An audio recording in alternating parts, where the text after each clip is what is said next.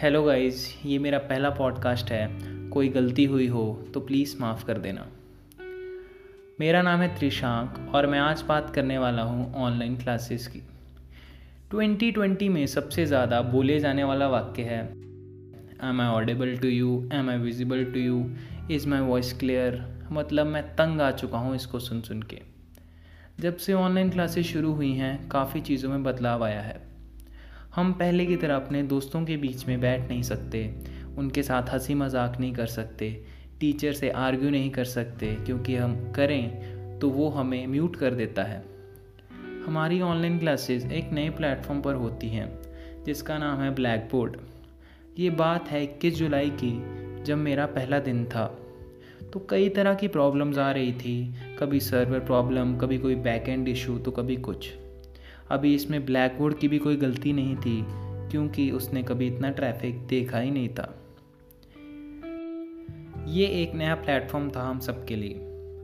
मेरी क्लास में एक लड़का था भानु, जो कि एक नॉन टेक्निकल बैकग्राउंड से था, जिसको काफ़ी मुश्किल आ रही थी इस प्लेटफॉर्म पर।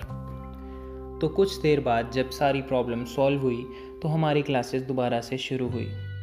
टीचर के कुछ समय पढ़ाने के बाद पूछा give me feedback by doing anything तो भानु को सब समझ आ तो चुका था, जो टीचर ने बताया था, पर भानु को फीडबैक देना नहीं आ रहा था। तो Bhanu left the session and then again join जब टीचर ने पूछा भानु से why you left the session तो भानु ने बताया कि आप ही ने तो बोला था give me feedback by doing anything उस समय मेरे को ये तो पता लग गया कि ये बहुत दूर तक जाएगा।